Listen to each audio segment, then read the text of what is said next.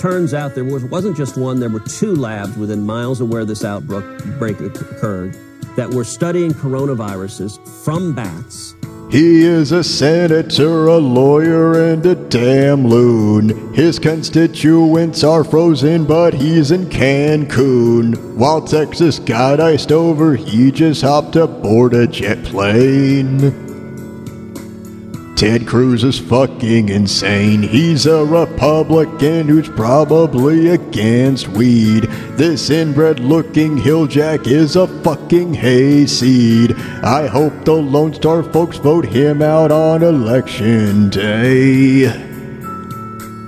Ted Cruz is fucking insane. He's a skunk and he's a phony. He was once George Bush's crony, just another inauthentic, dishonest piece of shit.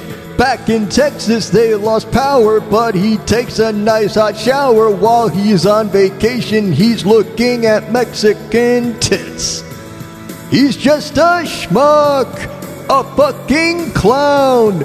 Head up his own ass. His nose is brown. He's a disgrace. He should be ashamed. Let's kick him out because he's fucking insane the U.S. government was funding the Chinese research at the Wuhan Institute of Virology. Get off my plane.